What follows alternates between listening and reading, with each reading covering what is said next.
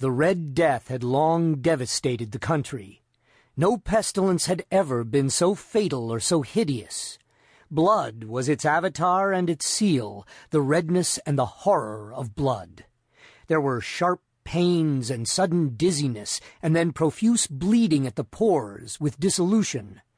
The scarlet stains upon the body, and especially upon the face of the victim, were the pest ban which shut him out from the aid and from the sympathy of his fellow men and the whole seizure, progress, and termination of the disease were the incidents of half an hour.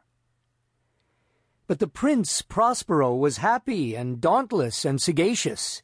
When his dominions were half depopulated, he summoned to his presence a thousand hale and light-hearted friends from among the knights and dames of his court, and with these he retired to the deep seclusion of one of his castellated abbeys. This was an extensive and magnificent structure, the creation of the prince's own eccentric yet august taste. A strong and lofty wall girdled it in. This wall had gates of iron. The courtiers, having entered, brought furnaces and massy hammers and welded the bolts.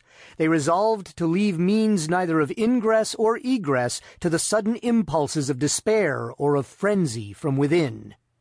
The abbey was amply provisioned. With such precautions, the courtiers might bid defiance to contagion. The external world could take care of itself. In the meantime, it was folly to grieve or to think. The prince had provided all the appliances of pleasure. There were buffoons, there were improvisatori, there were ballet dancers, there were musicians, there was beauty, there was wine. All these and security were within.